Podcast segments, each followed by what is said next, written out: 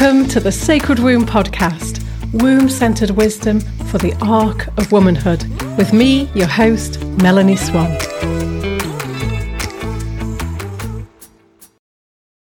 Hello, everyone. Welcome back to the podcast. So, today, Kim Barnard and I are going to be talking about the root cause of keeping oneself small. So, this is a real big topic and it's a big issue that I see with almost everyone I work with, and so does Kim. So, we're going to talk about what the root cause actually is and how to heal it today, because when we don't know what that is, we just try and kind of paste over it with affirmations and trying to feel better and trying to push through and trying not to feel that way and keeping telling us we do deserve and we're okay, but you know, nothing nothing works actually. We might make a bit of progress, but um, it's like pushing water uphill, I know. So, anyway, Kim, welcome. Thank you for doing this. Thank you for being here. Thank you very much for having me back, Mel. Okay. And you're going to hear lots more from Kim because Kim and I are working a lot together now when we're running the Womb Medicine Woman training together and we're running circles and ceremonies together. And we set our intention for something very, very special in England that's going to happen at some stage. We don't know when.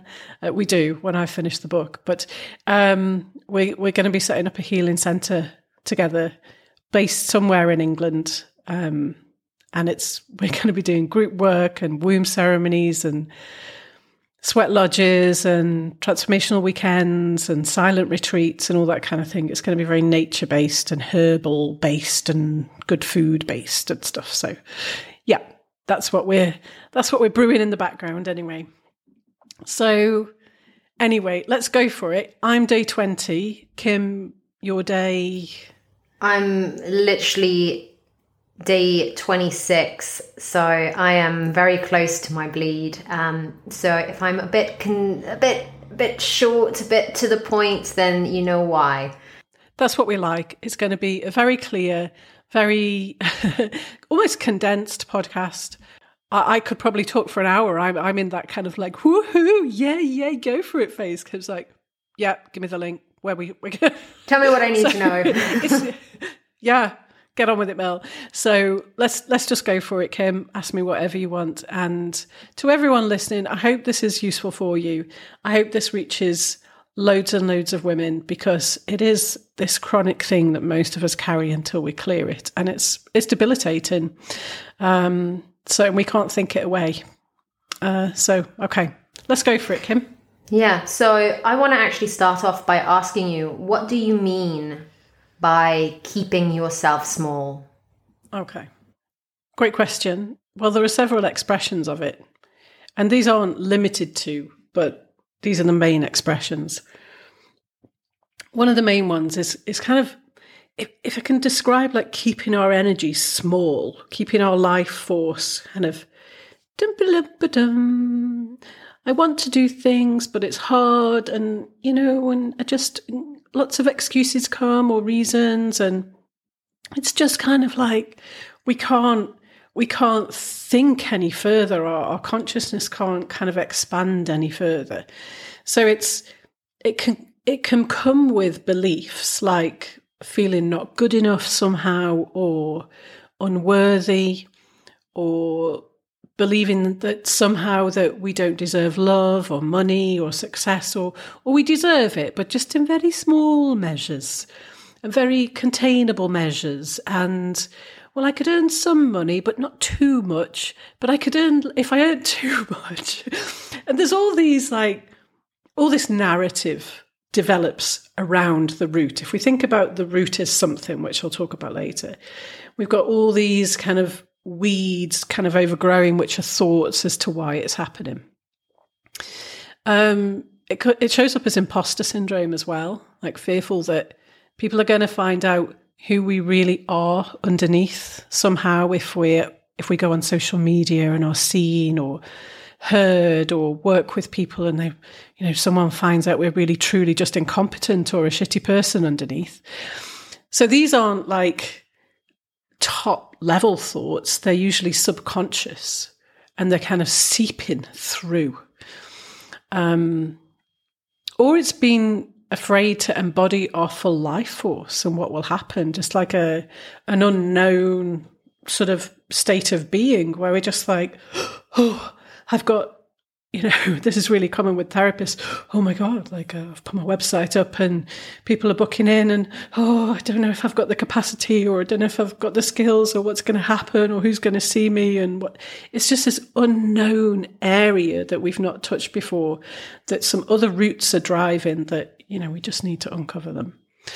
Um, or scared to scared to speak up, scared to have an opinion, scared to share the opinion, scared to disagree with anybody else, scared to be different than than the main message in your topic of work, and just generally afraid to do what we want in the world.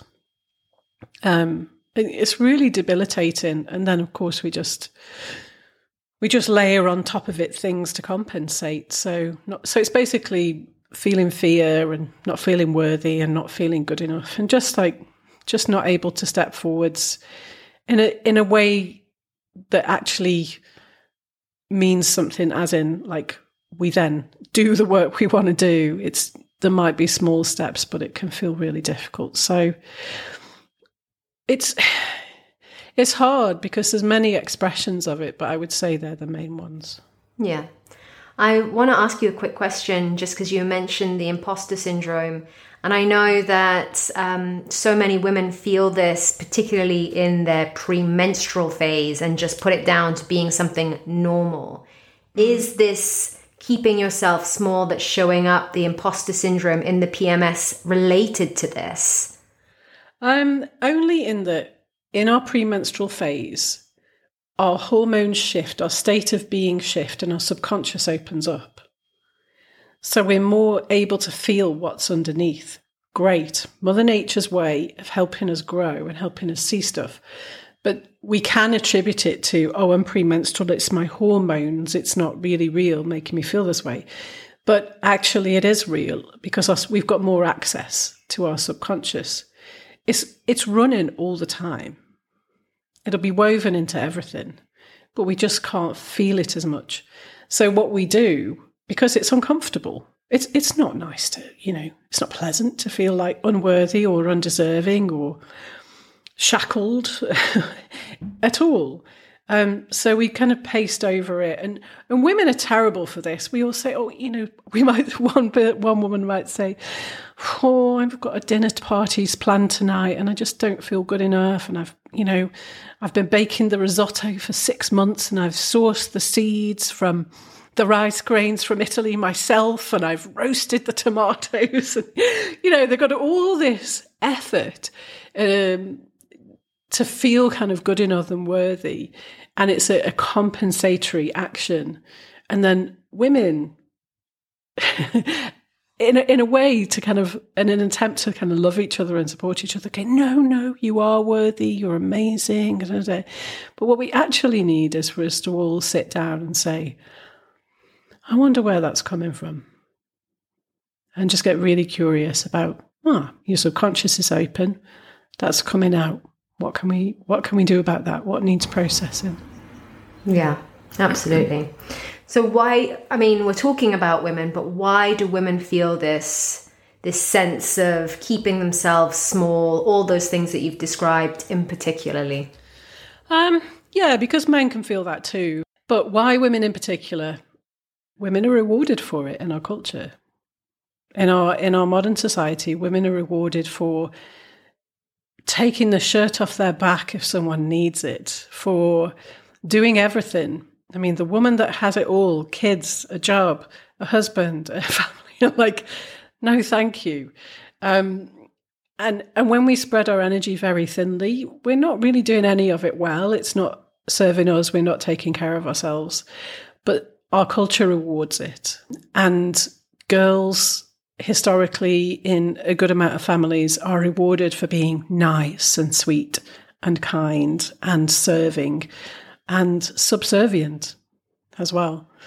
So it is changing now, but we are carrying that collectively still very much, I feel, in our collective consciousness. Yes. So, yeah. so that brings me on to my next question. Um, you know, we, we are talking about what the actual root causes are of this. Because that seems so ingrained the way you've just described that. Mm-hmm. This is my favourite bit. What is the actual bloody root cause?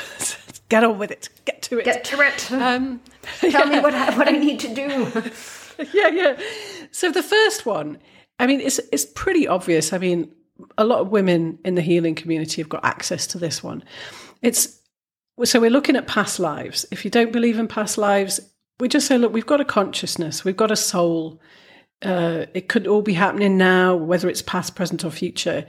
It's in our consciousness. That's what I mean by past life work. So we're looking beyond this life.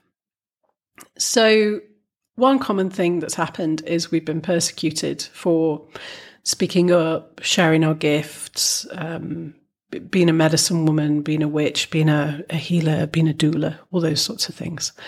Um, that's fairly obvious. And as I said, the healing community have pretty good access to this. Um, next one, we don't have very much access to, but it's the it's one of the keys actually to moving this on. So the being persecuted, we're in a victim position where we've been hurt. It's valid, the pain is valid, it needs looking at, it needs processing, and that dismantles the defense response of being scared to do it again. The other one is looking at the, we so we look to heal we actually look at all parts of our consciousness when we've been in a victim position, when we've been in a perpetrator position, and when we've been in a failed rescuer position. So the next one we go to is perpetration, where we've hurt others.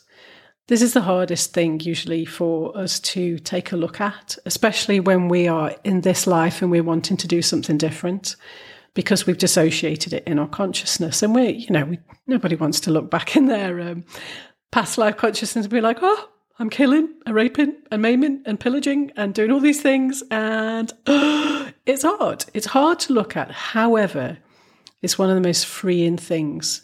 Um, because when we've hurt others in past lives, we have some sense of consciousness, some sense of not wanting to do it again. So what we do is, what happens is we become like afraid of our own energy afraid of embodying our life force because what's going to happen if we embody it? Like it will unleash it and we might hurt people. And this is so common in therapists um, of just feeling like, well, I don't want to hurt my clients. And so we, we, we operate in a very t- kind of timid way, not wanting to trigger them and not wanting to challenge them. And, you know, it's amplified by attachment, which I'll talk about in a minute. But being able to look within, that's like true shadow work. Like, where have I hurt others? Where is the thread of that now in this life? Because none of us are, um, how can I put it? We all hurt others in some way, relationally.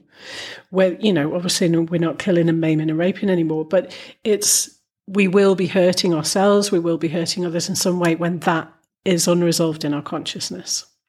And to actually sit and look at that and integrate it into our being and say, yeah, I'm everything, uh, is very healing, but it can be very difficult in the first instance. So, yeah, it's we've hurt others in past lives, and I see it time and time and time again. Uh, even if I, you know, I start working with someone, they say, "Oh yeah, yeah, yeah, yeah," but then we do the work, and they, they nine out of 10 times will say to me, You know, when you said that at the beginning of the work about the perpetration, I thought, Yeah, yeah, but probably not me. it's okay, it's a protective mechanism. But uh, I have to, I was going to, I was to jump in here because, um, I find with the the persecutor work, it is very sneaky about how it shows up in like this life. So we tend to have that that no, no, not me. And then when you start to bring that co consciousness into it, you're like, oh, actually, yeah, it's showing up here, it's showing up here. So it's a really interesting point. Thanks, Mel. It does weave itself in to our relationships and our relationship with self. So, but it's amazing. Like when when that's resolved, and it's not just one lifetime, when that dynamic is resolved, oh, oh, mm-hmm. the brakes come off our life for us and life's so much easier. I know because I was carrying it. It was it used to be like pushing water uphill through a sieve. And I was making pretty good progress still. So I, I know, and I know it's difficult, but I know it's possible. So. So then we move to the other bit of the triangle, or the corner. I don't remember my maths maths homework and what do you call it? Angle. The other angle the other point on the triangle is failed rescuer. So we've got victim perpetrator failed rescuer. And this is where we've done something uh, benevolently or not. We've tried we've tried to do something and we've failed. We've tried to rescue or we've tried to do our work and it, it's just failed somehow.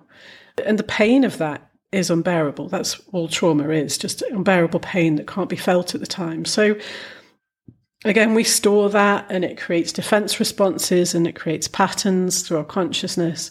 And what failed rescuer does is give this, oh, oh like a, a downward feeling in our energy, that in our energy system of, well, it was so bad last time. I tried and I failed, so I'm not going to try it again.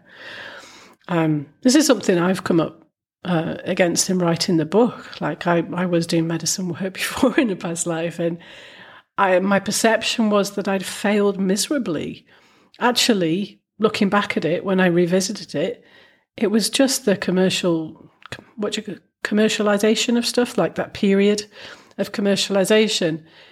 Actually, because we got no internet then, there was no knowing of the bigger picture, and so my community fell apart, and people wanted to do other things and go to different places. And I was just carrying this, oh dear. So yeah, once that's cleared, I could I could write more. So it's looking at all three states, really. And and of course all three states are carried within our consciousness. So we, when we incarnate in this life, we plop into families that amplify whatever's going on within us so that we can actually see what's in our own consciousness. So that's not to hold our child psyche or child cells responsible for anything that happened. You know, parents treat children terribly sometimes, and that's never going to be okay. We're never going to say to a three year old, well, you were carrying it from a past life. So, uh, yeah, you just got to learn from the abuse. That's not what I'm saying at all, because our child's our child psyche isn't in touch with that. But at a soul level, we can have a look at what was driving that, what had us landing with those parents, what was in our consciousness that somehow resonated. And that means we can really take responsibility for where we landed and for the things that are happening within our system then. So the fourth one, yes, that's what we're on right now landing in families that amplify it.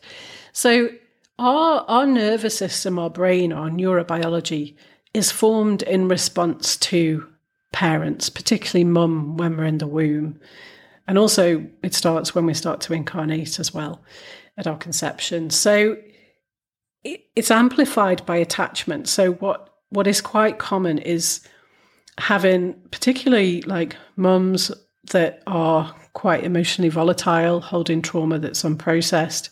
And so child is kind of good or does what they think is good and tries to sort of regulate mum and not not trigger mum, which, you know, a lot of the things that trigger mums that are um you know, just holding a lot of trauma is when their child starts to thrive. Um, so it, it'll be amplified in our neurobiology to not thrive, kind of be okay, or being sick gets me love, or um, this doesn't get me love, so I'm going to hide that bit of me, but this does, so I'm going to amplify that bit. So when we're doing the work to clear this, we have to look in this life, how we're holding that in our body, in our past lives or in our consciousness, how we're holding that in our body, how it's showing up, and what is the what is like the overall soul lesson from that happening. And then we can integrate it and embody a different state. Uh, So yeah, it's it's definitely possible because I've done it and I do it every day, and you do it all the time.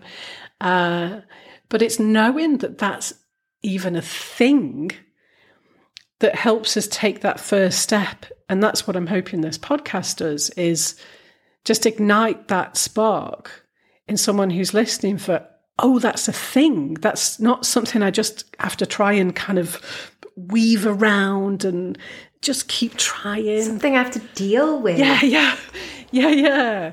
Because it's chronic, you know, it just gets worse the older we get anyway. And the defense hmm. responses mm. get stronger and more sophisticated for us. So we just get resourced enough, like create enough say, um, security within our own body and our system to be able to look at the root cause. And this is not just so anyone listening, if you've done loads and loads of work, it's probably a one session thing that you can kind of take, you know, move the block pretty quickly. For most of us, it's wound into our neurobiology, it's wound into our attachment. It's in several lifetimes. It could even be across species as well when we've been different species. So it's it's a piece of work, I guess, mm-hmm. is what I'm saying, because it's a root system rather than a root cause. Yes, yes, okay. And so obviously you've you've talked a little bit about how to work with it, how to heal it. Do you have anything to add to that? Um, I think the one thing I would say that's really popular right now is generational healing.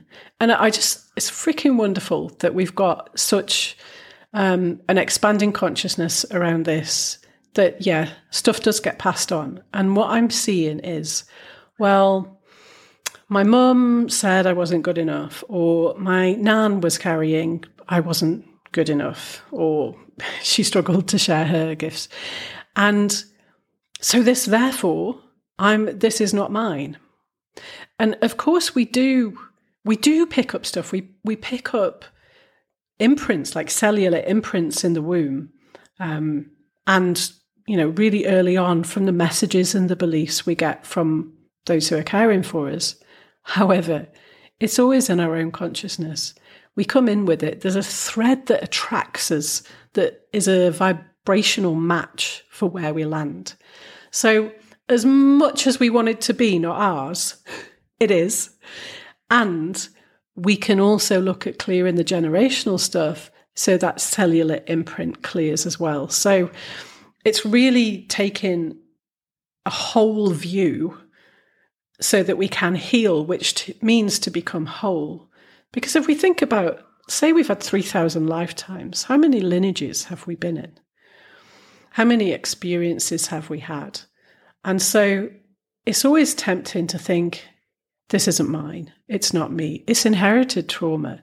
And when we get down to it, when we get to the actual root system, sure, there's a cellular amplification from where we land, but it's within our consciousness. And that's one of the most powerful things we can do in our healing journey is to just say, well, I've got it, so it's mine. So now I can do something about it. Yeah. Great. And I think and I think that's exactly what I was going to say to you. I feel like by just saying, "Oh, it's not mine, it's a generational thing," it almost gives away our power in actually doing anything about it. That, that that's kind of how it lands for me anyway. So yeah, thank you for just clarifying that. I think it's so important. Yeah, also generational stuff. We can only see what we can see. Like I know my nan, I'm from the north, so I have a nan, grandmother. uh, grandmother was carrying something and it was passed, you know, to my mum in a kind of verbal and imprinted way. And, you know, I kind of picked up that cellular amplification as well. However, when we do the generational work, it's usually way back, way, way back where the pattern actually started. And then it kind of twists and turns around and it becomes what it is in its present day. But it didn't start like that. So uh, it's a three pronged approach, really this life, past lives, and our generational lineages. And yeah, we just go for it and it clears. Mm. Brilliant. Is there anything else that you want to add to this, Mel, as we just come to the end of our time together? Um, just to really I really hope that from this episode, women really understand that it is actually possible to clear it. Like, not just work on layers and just make it a bit less. I mean, it is a process, it does take some time. However, at a certain point, you know, the amount of love in our system gains more momentum than the pain. And that in itself, we, we, we become self healing. So it's definitely possible. I've done it myself, I've done it with plenty of people. And we can be free of that. We can embody our full life force. And it just feels bloody lovely. Hmm. It's lovely. and then, of course, we progress and evolve. And then we can weed something else out and weed something else out and be ready for that. So, yeah, it's definitely, definitely possible and feels amazing. That's it. Brilliant. Thank you so much for having me on here again. Um, Pleasure. yeah. And thank you for asking me questions and giving a different perspective. And just, just as always, Kim, thanks so much. You're welcome. Okay. Thank you, everyone. Uh, just, yeah, I'd love to hear your feedback. You can you can leave me a comment on Instagram. You can leave me a comment on Facebook. And uh, yeah, I hope this is very helpful for you. And I'll see you next time.